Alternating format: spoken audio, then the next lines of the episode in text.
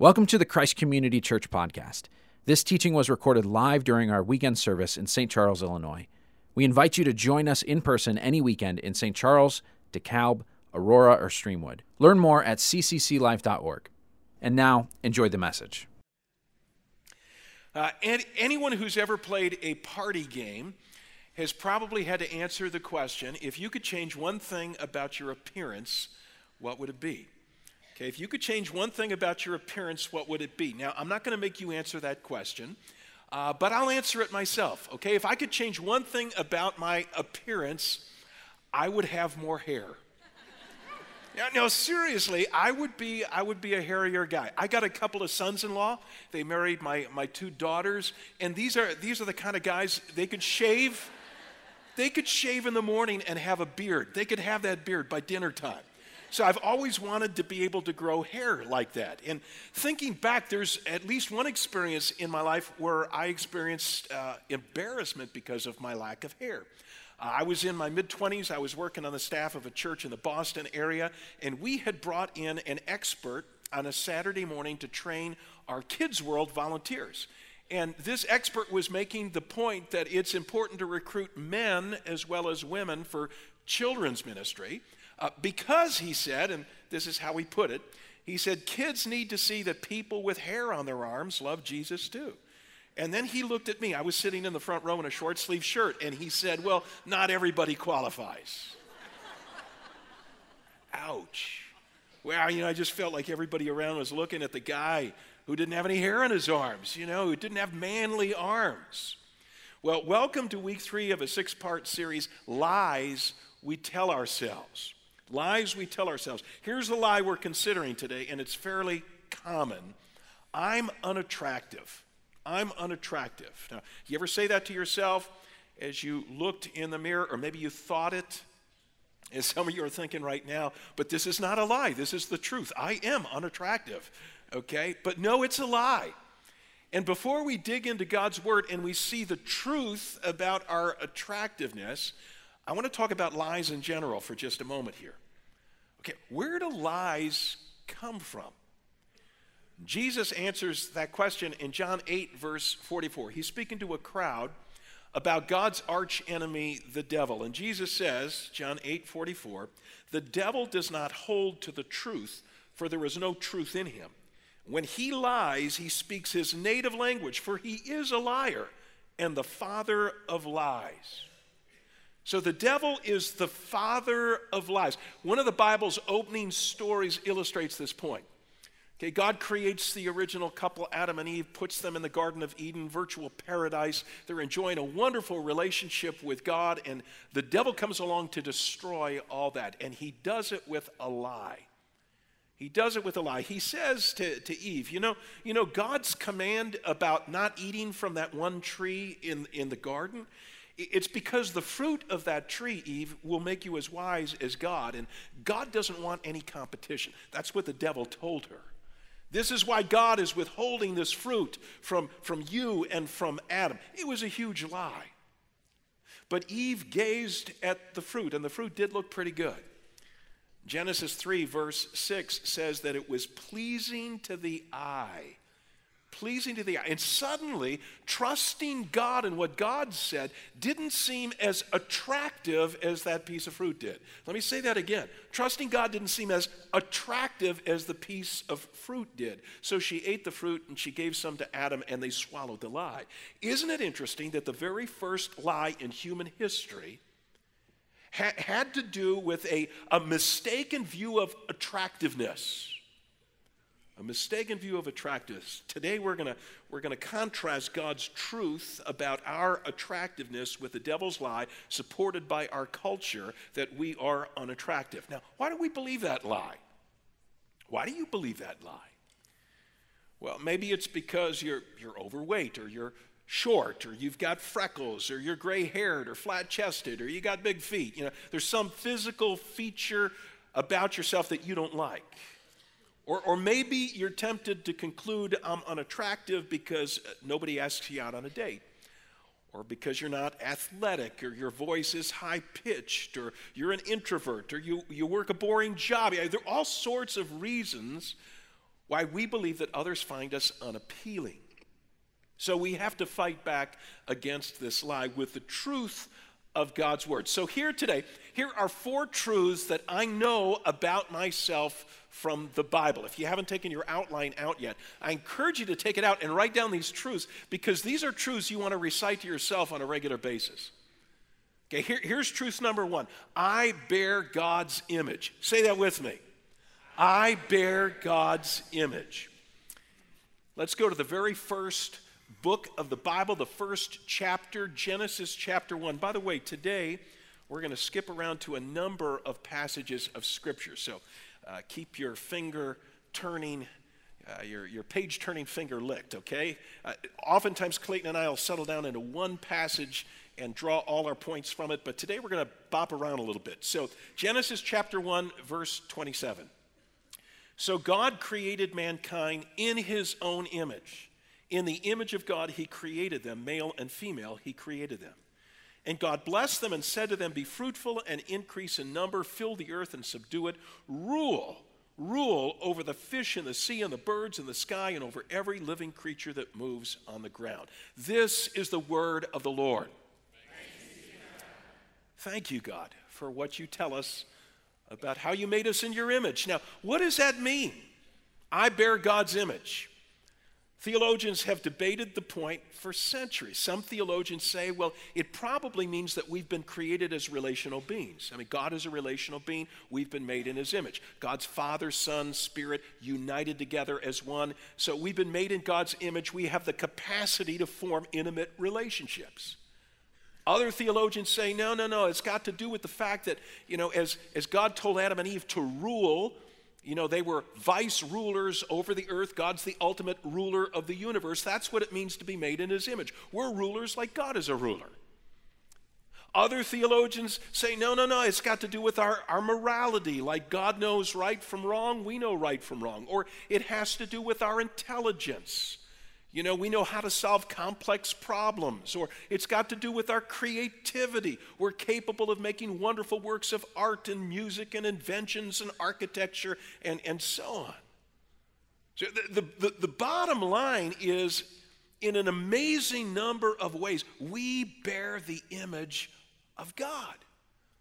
King David, writing one of the Psalms, Psalm 139, verse 14, says to God, I praise you because I am fearfully and wonderfully made. Your works are wonderful. I know that full well. See, David, you wouldn't find David looking in the mirror and saying, I'm so unattractive. David would look in the mirror and he'd say, Dude, you are fearfully and wonderfully made. See, you are God's masterpiece. I am God's masterpiece. Now, having said that, I need to point out that we're, we're damaged masterpieces. And that's what sin has done to our lives. Our selfishness, our, our immorality, our pride, anger, dishonesty, bigotry, irreverence, you know, they have marred the masterpiece that God created. Imagine, if you would, taking a can of black spray paint and spraying over the canvas of a Rembrandt or a Monet. Now, there's still a masterpiece underneath that black paint, but you've damaged it. In the same way, our sin has defaced the person that God originally created us to be. And it's not just our personal sins that do, do the defacing in our lives, it's the fact that we now live in a fallen world. You've heard that said before. We live in a fallen world, which means that the totality of everybody's sinfulness has produced this toxic environment that is constantly doing damage to the image of God in our lives, in every way. Spiritually speaking, damage has been done. Our relationship with God is broken. Morally speaking, damage has been done. So we now lie and we gossip and we drink too much and we hoard our resources and uh, sleep around and uh, whatever.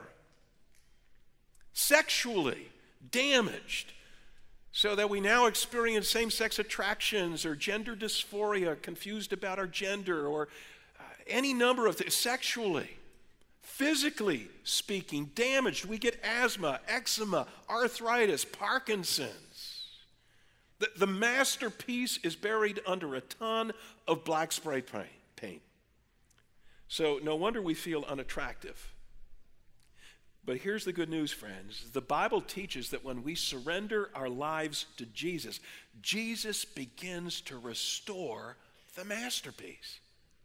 The Apostle Paul in Colossians 3, verse 10, he's writing to Christ followers, and he says, You have put on the new self, which is being renewed in knowledge in the image of its creator.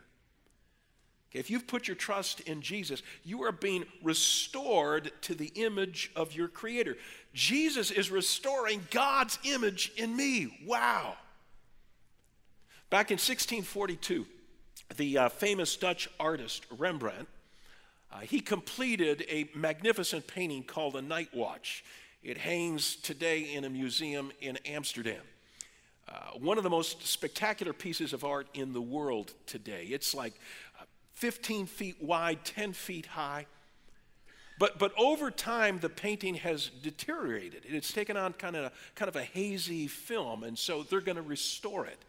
In fact, the, the restoration officially begins in July of this summer. And the cool thing about the restoration, I mean, it's going to take it's going to take years to restore it and millions of dollars to restore it. But the cool thing is they're going to do it right in the public eye. They're going to leave the, the painting hanging on the wall there in the museum in Amsterdam, where you can see it, two million visitors every year. You can see it being restored. And even if you can't afford to go to Amsterdam, they're going to show it on internet live streams so you could watch it online. And when it's done, the experts say, when the restoration is completed, it's going to be breathtaking. Listen to me, friends. Jesus is restoring God's image in me. Now, I've got a long way to go in the restoration process. Please don't say amen to that, all right?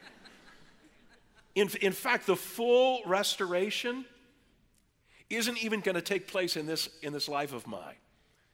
It's only going to be complete when I see Jesus. But the promise of God's word, 1 John 3, verse 1, says that when I see Jesus, I will be like him, for I will see him as he is. The restoration will be complete.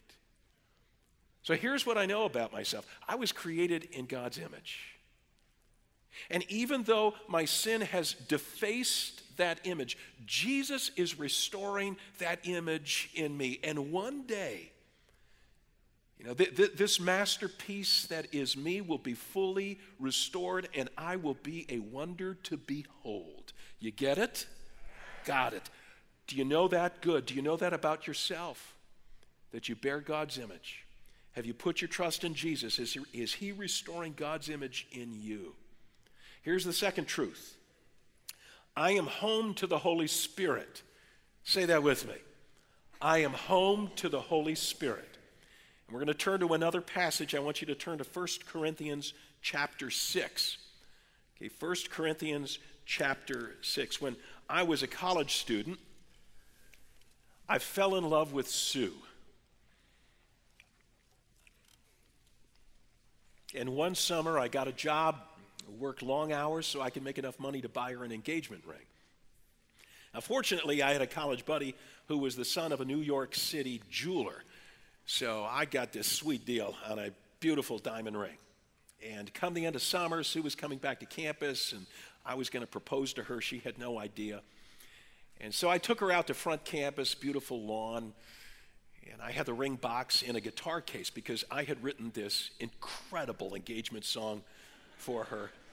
And so I pulled out my guitar, and I, you know, between verses two and three of the song, I pulled out the ring box, I opened it up, and I gave it to her, and then I sang the last verse. I mean, she felt so bad for me, she had to say yes, right? But um, now, what if I told you? What if I told you that Sue looked at the ring and she casually tossed it aside, and then she took the box and she looked at me and she said, Where did you get this box? This is gorgeous. I mean, wait till my friends see this box. That would be pretty weird, wouldn't it? So, fortunately, it didn't go down that way. She put on the ring and she couldn't stop admiring it. And she said, This is beautiful. And wait till my friends see this ring. Now, this is a picture of you and me if we've put our trust in Jesus. Because when we surrender our lives to Christ, the Holy Spirit of God comes to live on the inside. He makes his home in us. Now, I don't know if you think you're attractive or not, but here's what I do know That if you've surrendered to Christ and the Holy Spirit has made his home in you, you are an amazing person. You are an amazing person. Now, let me read the scripture to you. 1 Corinthians chapter 6 verses 19 and 20. Paul says, Do you not know that your bodies are temples of the Holy Spirit? I mean, we're talking God, third person of the Trinity. Your bodies are temples of the Holy Spirit who is in you, whom you've received from God. You're not your own. You were bought at a price, therefore, honor God with your bodies. If you've surrendered to Jesus, the Holy Spirit has made his home in you. And the apostle Paul says this, you know, this indwelling didn't come cheap. He says in the verses I just read to you, you were bought at a price. Let me tell you something. God paid much, much more for you than I paid for that diamond ring for Sue. God paid for you with the life of his son. How did that happen? Well, the Bible says that at one point in your life you were estranged from God, you were alienated from God. That's because of a pattern in your life. You constantly go your way instead of God's way. I do too. And when we go our way instead of God's way, we, we disconnect from the one who is the source of life, the wellspring of life. And when you disconnect from life, the consequence is death. So the Bible says the wages of sin is death. We, we die spiritually on the inside. And that leads to physical death at the end of this life. And that leads to eternal death in the world to come. But God loves you so much that He sent His Son to give His life for you, to lay down His life on the cross, to take the penalty you deserve to pay for your sins. The penalty is death. And Jesus took death in your place, but He rose from the dead and He now offers you. He offers you forgiveness for your sins, He offers you brand new life if you'll surrender to Him. Have you ever surrendered your life to Christ? Have you ever invited Jesus to make you into a brand new person, for the Holy Spirit to come and live on the inside? Know, the minute you surrender to Christ, the Holy Spirit makes his home in you. And if he lives in you, it's impossible for you to be unattractive. If the Holy Spirit of God lives in you, it's impossible for you to be unattractive.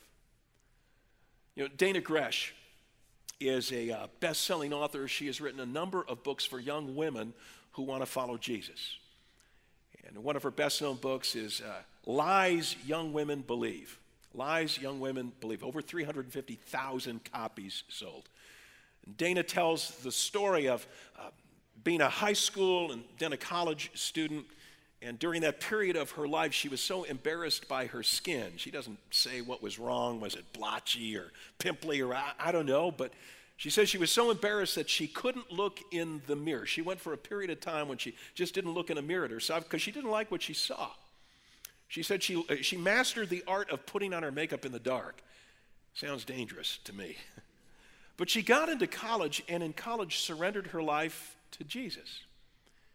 And the Holy Spirit of God made her home in her.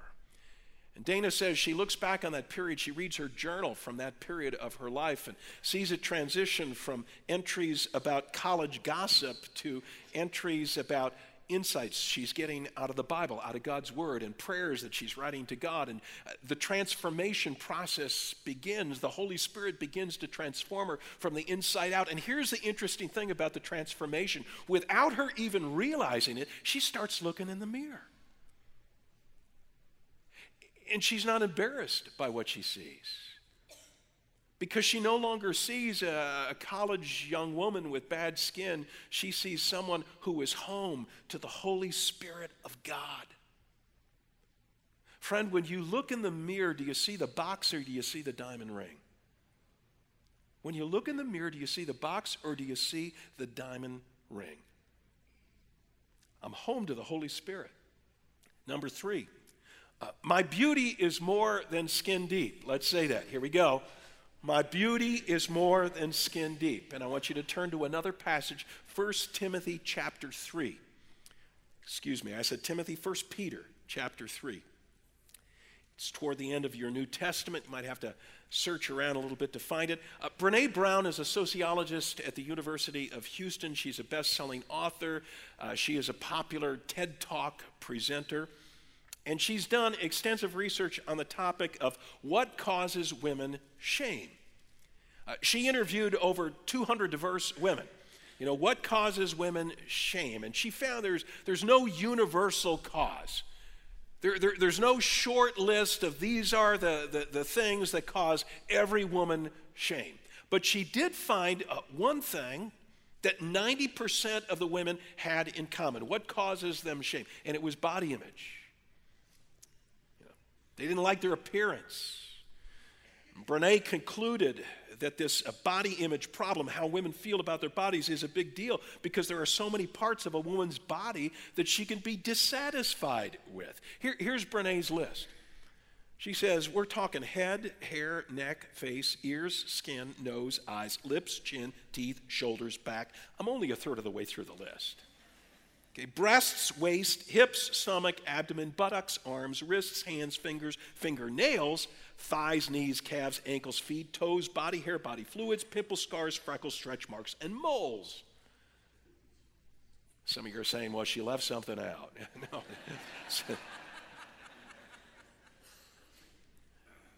Brene says that every woman has a, a mental picture of, of, what she'd like every one of those body parts to look like and what she uh, wants to avoid looking like in that area. So, where do women get these mental pictures? You know, often they come from, from advertising media. You talk about an intimidating beauty standard, you know, like fashion models.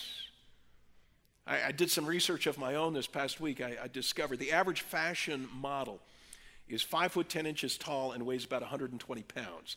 The average woman in the United States, 20 years old and older, is five foot three and weighs 166 pounds. You do the comparison. No, don't. You know, don't do the comparison. That's our problem. In my research this week, I discovered that two thirds of underweight 12 year old girls, okay, we're talking underweight girls, think they're fat. And, and where does that lead? You know, the, the number one contributor, the number one contributor to eating disorders is poor body image. So we got 20 million women in the United States who, at some point in their life, will have a significant eating disorder. 20 million. And something not so deadly but equally crazy. Uh, many women and let's just throw in many men as well, because it's true, spend enormous amounts of time and money on cosmetics, hair, nails, clothes, tans, gym memberships, cars they drive, Botox injections, plastic surgery, you name it, to feel better about their appearance. Now, let's take a look at what God says about this pursuit. Okay, 1 Peter chapter 3, verses 3 and 4. Peter says, Your beauty should not come from outward adornment, such as elaborate hairstyles and the wearing of gold jewelry or fine clothes. Rather, it should be that of your inner self, the unfading beauty of a gentle and quiet spirit, which is of great worth in God's sight. You should write this out on a three by five card and post it on your bathroom mirror. Right? Right. Let me read it to you again, okay? Your beauty should not come from outward adornment such as elaborate hairstyles. I don't have to worry about that one. And the wearing of gold jewelry or fine clothes. Rather, it should be that of your inner self the unfading beauty of a gentle and quiet spirit, which is of great worth in God's sight. Here's a question we all need to ask ourselves Do I spend more time and effort every day working on my external appearance or on my internal character? Do I spend more time and effort every day working on my external appearance than I do on my internal character? And which is the bigger deal to God? Which is the bigger deal? Let, let me illustrate what matters most to God in this regard with an Old Testament story.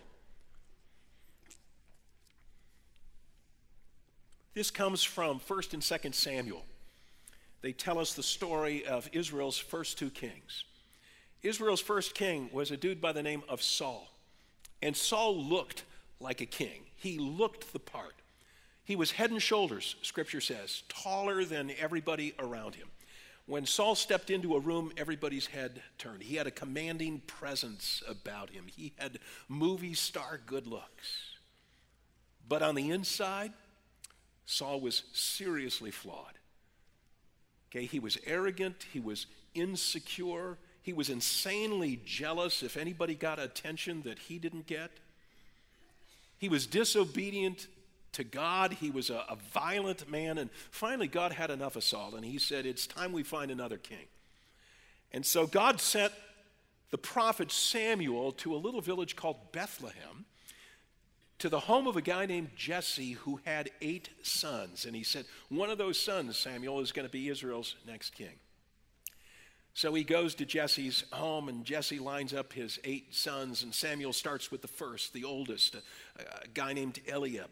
Eliab was tall and muscular, handsome, and Samuel's thinking, This is the guy, this is the next king. And God says to Samuel, No, this is not the guy I've chosen. 1 Samuel 16, verse 7. He says, You know, people, people and I, we don't look at the same things, Samuel. People look at outward appearances, I look at the heart. And so God rejects each of the first seven sons of Jesse, and he gets to the last, a teenage boy named David, and God says, This is the guy. He's got a heart in the right place. And so David becomes eventually Israel's next king, becomes Israel's greatest king in Israel's history, leads Israel into a golden era. Not that David uh, didn't have flaws. He could sin on occasion big time. But his heart was basically in the right place, and he was known for his character. He, he was known as a man of courage. He, he was known because he was loyal to his friends. He was known as a guy who loved God. He was known as a leader who was fair and impartial and humble. He was known for his character. Let me ask you this morning what character traits are you known for? What character traits are you known for? Do we care more about developing these internal traits than about our external appearance? Because we should. Haven't we all met people who, when we first met them, we thought to ourselves, wow, he's a looker, or she's a really good looking woman. And then you get to know this person and you discover, you know, that they're shallow or materialistic or mean or self absorbed, and suddenly you stop thinking about them as being that attractive. And haven't we all known people who, when you first met them, you weren't particularly wowed by their appearance? You thought, well, they're kind of average looking. But as you got to know them, you, you saw kindness and generosity and helpfulness and, and bravery. And they became more appealing to you the, the better you got to know them. Haven't you had that experience? You know, I, I, want my beauty to be more than skin deep. What about you? You know, if, if you want inner beauty, it doesn't just happen. You know, there are certain habits to develop that will in, enhance your internal character over time. You say, like what? Well, you've heard me say them many times around here. Like, start with this book. This is God's holy word. Read it daily, apply it to your life, and God will begin to fashion your internal character. You know, by all means, get in a group of brothers and sisters who will read and discuss this book and apply it to their lives together. So you've got accountability partners who are in your face and who are praying for you and who have your back. That, that will fashion your character. Find out where you can serve. Okay, yes, begin serving more than you do in your home. When you go to the job or to school, go there to be a servant. Be a servant here at Christ Community Church. Do you know how much your character development depends on you finding a place to serve and serving? It's in serving that our character is shaped. Worship. You know, don't miss a weekly opportunity to worship God because as we focus together in song on God's character, God transforms our character in the process. You know, beauty on the inside is what makes you attractive on the outside. Beauty on the inside is what makes you attractive on the outside. Here's a fourth truth. And this one's a, a long one. This one's a whopper. Everyone is wasting away externally, but I am being renewed internally. Say it with me. Everyone is wasting away externally, but I am being renewed internally. And I want you to turn to another scripture. Turn to 2 Corinthians chapter 4. 2 Corinthians chapter 4. I read a bunch of stuff in preparation for this sermon on body image. Here's one of the things that surprised me body image is not just a female thing. You know, concern for body image is a male thing as well. And according to the research that has been done, the number one contributor to a guy's uh, body image is muscularity. Okay, muscular physique is what guys are, are looking for. Now, let, let, me tell you about my struggle in this area of my life. I figure since I shared with you my struggle about hairiness, I might as well go, you know, full open here. Here's my struggle with muscularity, all right? So I've been working out, lifting weights ever since high school to this day. Okay, it's been a regular practice for me. But I've noticed something happening to me over time that I don't like. You know, there was a day when I'd go to the gym and, you know, go through my workout routine and I'd move around to different stations at weight machines and I'd always pull the pin out from the previous user and move it down, increase the weight. And I'd look around making sure people noticed I'm increasing the weight because I'm a stronger guy than the previous dude. Yes. And then, years passed. I found myself moving the pin up. You know, a little old lady uses it, and I'm still moving the pin up, you know? And now, today, I just stay away from those weight machines altogether. Know, yes. Just work on cardio, try to get flexibility in these stiff muscles of mine. See, my body is wasting away. It's not what it used to be. Come on, guys, agree with me. Your body is not what it used to be. Guys in St. Charles, Aurora, DeKalb, right? Streamwood, your body is not what it used to be. If you don't believe that, the person next to you needs to say that to you right now, okay?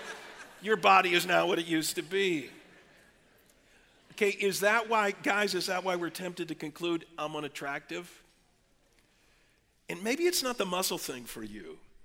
Okay, maybe you're a female who's had a few babies. That'll do it to you. Brene Brown writes in an article on body image, she says the media is a very strong force in the expectation setting done around post pregnancy body images. Give us a week and we'll be back in our boot cut jeans, midriff bearing t shirts, and toting our child around like the year's hottest accessory. Hot mama. Right. It, it doesn't work that way, does it? Those of you who have borne multiple babies. Or, or maybe you've suffered an injury. Maybe you've got a debilitating disease. Your, your body has taken a, a, a beating. You may not even, even be that old, but it's frustrating. It, it, it's, your body embarrasses you. You know, maybe it's just general aging, and I use that term loosely. It could be going from 20 to 30 as well as, you know, 70 to 80. Maybe, maybe you've aged and you don't like the fact that your eyes now need glasses or that your hair is beginning to show some gray or your skin is beginning to wrinkle or your knee, you had to have your knee scoped or maybe replaced altogether. Maybe when you came in here today for our worship service and the band cranked up, you had to turn down your hearing aids, right? All of these signs of physical deterioration have a way of making us feel unattractive. But that's not what Paul says we should conclude. 2 Corinthians chapter 4, you open to it? Begin at verse 16. Therefore, we do not lose heart.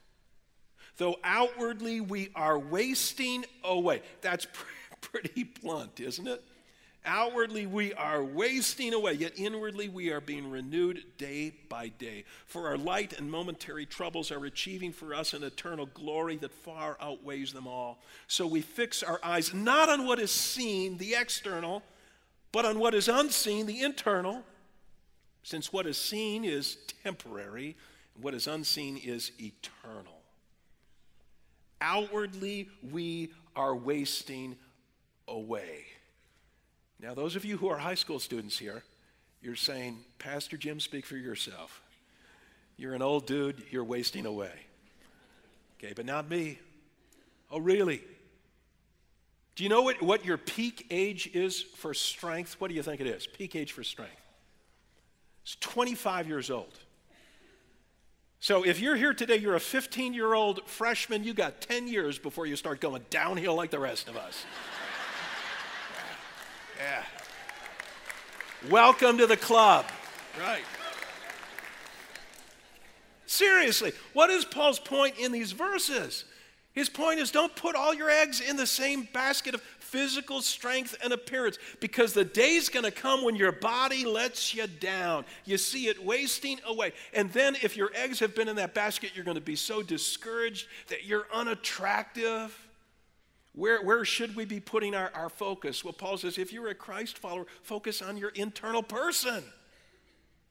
Okay, practice those character building habits that I talked about a few moments ago getting into God's Word and in a group and serving other people and worshiping God and so on. And that person, that internal person, will get stronger and stronger, more and more vibrant, closer and closer to the image of Jesus. And as that happens, guess what? You'll like yourself a whole lot better, and other people will too. You know, I, I know some beautiful people, some beautiful people, even though they're wasting away on the outside. And I know some sour, cranky, self absorbed people because they're wasting away on the outside, and that's all they got. It's all they got going for them.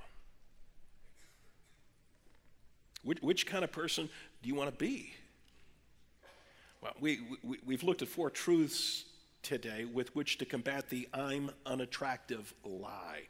And friends, we've told this lie to ourselves long enough. Maybe our parents got it going. Maybe they, they told us the lie early on. You're not that attractive. Maybe we heard it from our peers. We've definitely heard it from the media okay? But it's a lie, and it's time we stopped listening to parents and peers and media, and we started listening to God's Word. So I want to repeat those four truths and ask you to say each one out loud with me. Let's say them together, okay? We'll put them on the screen. Let's say each truth enthusiastically like we believe it. Here we go. I bear God's image. I am home to the Holy Spirit. My beauty is more than skin deep. Everyone is wasting away externally, but I am being renewed internally. You get it? Good. Good. Now, why is it so important? And I want to close with this, and then we're going to celebrate communion together. Why is this so important? We, we just want to turn a bunch of arrogant people loose from our, our worship services today, strutting around. I bear God's image. I'm home to the Holy Spirit my beauty's more than skin deep. Yeah. No, no. Here's the deal, friends.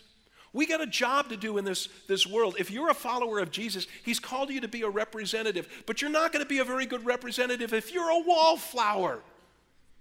If you're so timid because you're, you're certain of your, your unattractiveness, and your unappeal, and who would want to listen to me as I talk about what Jesus has done in my life, you are an attractive person if your beauty's coming from the inside out. God wants you to be bold as you share the good news about Jesus. Do you know Paul says in Romans 10 that the feet of those who share good news are beautiful? How beautiful are the feet of those who, who bring good news, Paul says. Now, I don't know about you, but I think about the ugliest part of my body are my feet. You know, right? Paul says if you're a follower of Jesus sharing the good news about Jesus, you got beautiful feet. So every part of you is beautiful. God wants you to know that you're winsome so that you'll go, you'll go from these places of worship out into the real world. Bold for Christ. Bold for Christ. Let's pray. Lord Jesus, thank you for your word. Thank you for the restoration that you're doing in our lives. I pray for those who've never surrendered to you today because while they bear your image, it's a marred image and there's no restoration going on yet. There's no Holy Spirit on the inside.